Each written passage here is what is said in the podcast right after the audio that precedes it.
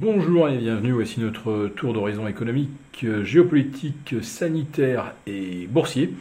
Nous sommes le mardi vingt-deux juin et pour comprendre comment tourne la planète finance, c'est sur la Bourse au quotidien et nulle part ailleurs. Et l'épisode du jour s'intitulera « Alerte rouge sur les cryptos ». Alors, le titre euh, est un jeu de...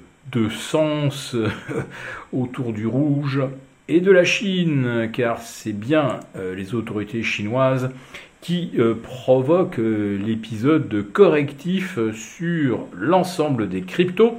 Tout le monde pense naturellement que le Bitcoin est le premier visé. Eh bien, euh, je tiens à vous euh, rassurer d'une certaine façon, ce n'est pas le Bitcoin qui est pourtant désigné par les autorités chinoises comme, non pas l'ennemi du peuple, mais quand même euh, le fauteur euh, d'instabilité financière, euh, le principal vecteur euh, d'activité illégale, euh, les machines à miner euh, ont été euh, privées de courant en Chine. Or, il faut savoir que quarante pour cent des bitcoins sont minés en Chine, essentiellement à partir d'électricité au charbon, un petit peu de nucléaire et d'hydroélectricité, naturellement. Mais quand même, euh, le charbon demeure la principale source d'énergie pour les fermes de minage. Et donc, euh, ce sont ces questions de consommation énergétique qui ont également été invoquées euh, pour euh, fermer les activités euh, de ces fameuses fermes de minage. Alors, le Bitcoin plonge, mais ce n'est pas le Bitcoin qui subit aujourd'hui la pire correction, ni la pire correction depuis une semaine, puisque euh, sur le Bitcoin, on est actuellement à moins vingt-cinq pour cent euh, en une semaine. Je suis en train de vérifier ça à l'instant. Euh, vous avez moins trente sur l'Ethereum, moins trente-quatre sur le Binance Coin. Le Ripple est à moins trente-huit. Le Polkadot et le Binance, euh, en, pardon, le Dogecoin et le Polkadot sont à moins quarante-cinq pour cent et le Solana, euh, qui avait fait une, une ascension fulgurante depuis deux mois, le Solana est à moins quarante-six en une semaine, mais ce n'est pas euh, la totalité du terrain perdu, puisqu'on est à bien plus de moins euh, cinquante pour cent. En ce qui concerne le Dogecoin, il vaut actuellement zéro virgule dix-sept dollars. N'oublions pas qu'il provient d'un plus haut de zéro virgule soixante-dix. Donc, euh, division maintenant par trois virgule cinq. Maintenant, sur le plan technique, euh, qu'il s'agisse du Bitcoin, euh, de l'Ethereum ou euh, du Binance Coin, euh, techniquement, c'est une horreur. Enfin, vous savez ce que je, ce que j'avais diagnostiqué il y a déjà plusieurs, euh, plusieurs semaines maintenant. J'avais dit que sur euh, le Bitcoin, la configuration graphique était une horreur. Euh, une tête-épaule euh, classique.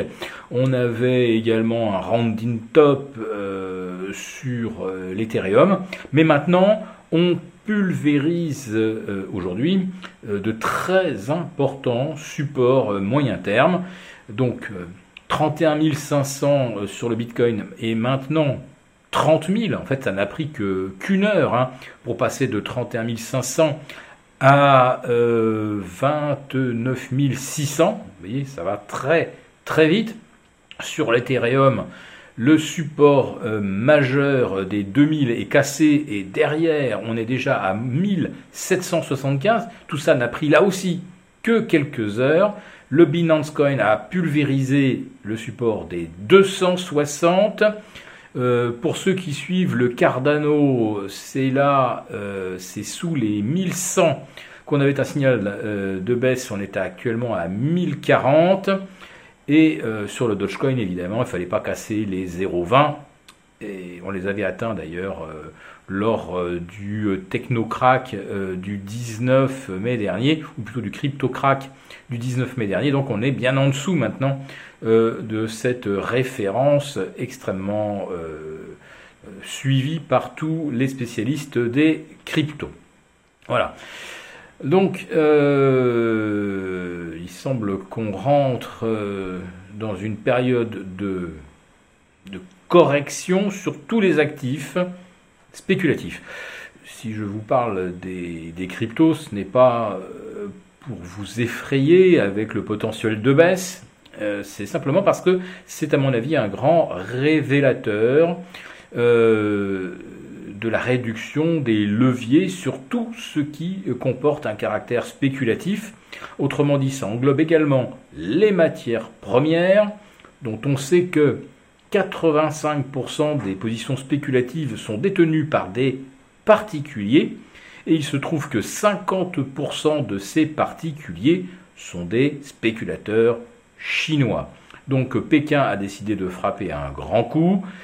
Euh, les spéculateurs sur le Bitcoin euh, vont être lessivés, ceux qui euh, spéculaient sur le cuivre et le zinc vont également euh, être sévèrement secoués, car la Chine vient donc d'annoncer qu'il puisait euh, vingt à trente millions de tonnes euh, de cuivre et de zinc dans leurs réserves stratégiques. On sait qu'ils puiseront également euh, du nickel, du palladium et tous les autres métaux. Donc, euh, on n'avait pas de précision euh, vendredi sur les intentions de la Chine. Enfin, si, on connaissait leurs intentions, mais on ne connaissait pas euh, l'intensité. Donc, maintenant, on a euh, des chiffres un petit peu plus précis. Donc, là aussi, la correction sur les matières premières n'est pas terminée. Nous assistons donc au dégonflement global des leviers et euh, les cryptos sont évidemment les plus vulnérables.